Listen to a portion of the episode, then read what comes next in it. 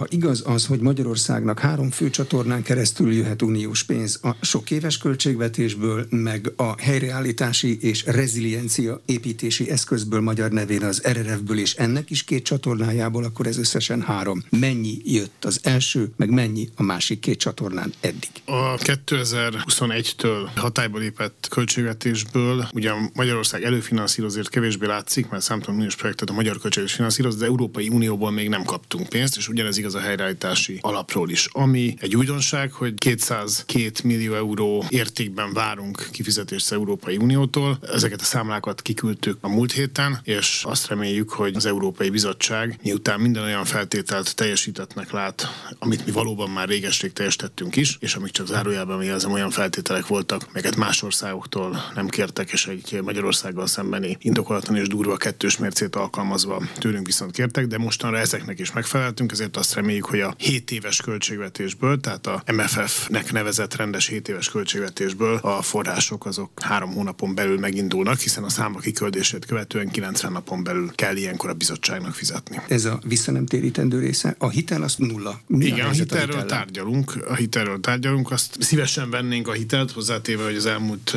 másfél év bőségesen bizonyította, hogy Magyarország a piacról is fel tud venni hitelt, részben forint kibocsátással is erre van lehetőség, az állampapírforgalom az elmúlt években rekordot döntött a legnagyobb mértékben. A magyar állampolgárok azok, akik egyébként a saját álmodosságot finanszírozzák, ez rendkívül pozitív változás a korábbi évekhez képest, és hogyha éppen devizakötvényt bocsájtottunk ki, az elmúlt években abból is szép számmal jegyeztek le.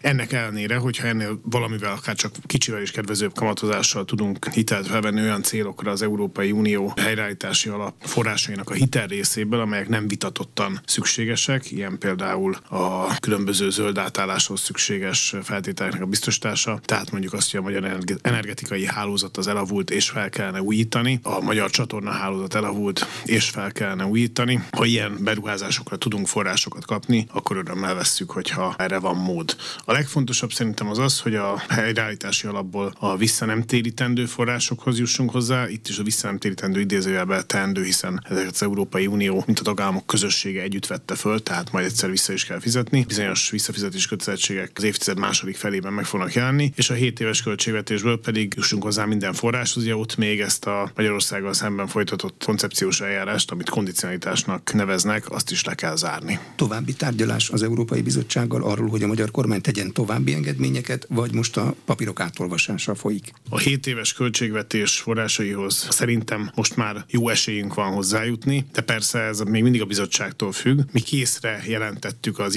igazságszolgáltás függetlenségével, bármilyen cinikus az elnevezés, de hát Brüsszelből való ezért ilyen cinikus. Függetlenségével kapcsolatos elvárásokat készre jelentettük. Miután a törvényt úgy fogadtuk el, hogy az illetékes biztos vissza is jelezte, hogy szövegszerűen megfelel a bizottság igényeinek a módosítás, ezért itt most szerintem reális esélyünk van arra, hogy ezt a részt jóvá hagyják. Ha ezt jóvá hagyják, akkor a költségvetés 7 éves forrásaihoz hozzájuthatunk azzal, hogy ott mondjuk a jövő év második felében, vagy legkésőbb 25 első felében azzal a problémával találkoznánk, hogy miután három operatív programból, ugye a költségvetés operatív programokból áll, három operatív programból, a KEHOB-ból, az ICO-ból és a TOP-ból 55%-ot felfüggesztettek, ezért a kondicionalitási eljárás lezárása szükséges ahhoz, hogy ezekhez a forrásokhoz is hozzá lehessen férni. De ez most még nem effektív probléma, mert még nem jutunk el a kötelezettségvállalásban eddig a mértékig. A többi program 100%-ban leköthető, és a, ezekben a programokban is 45%-ig el lehet menni. És akkor egy külön kérdés a helyreállítási alap.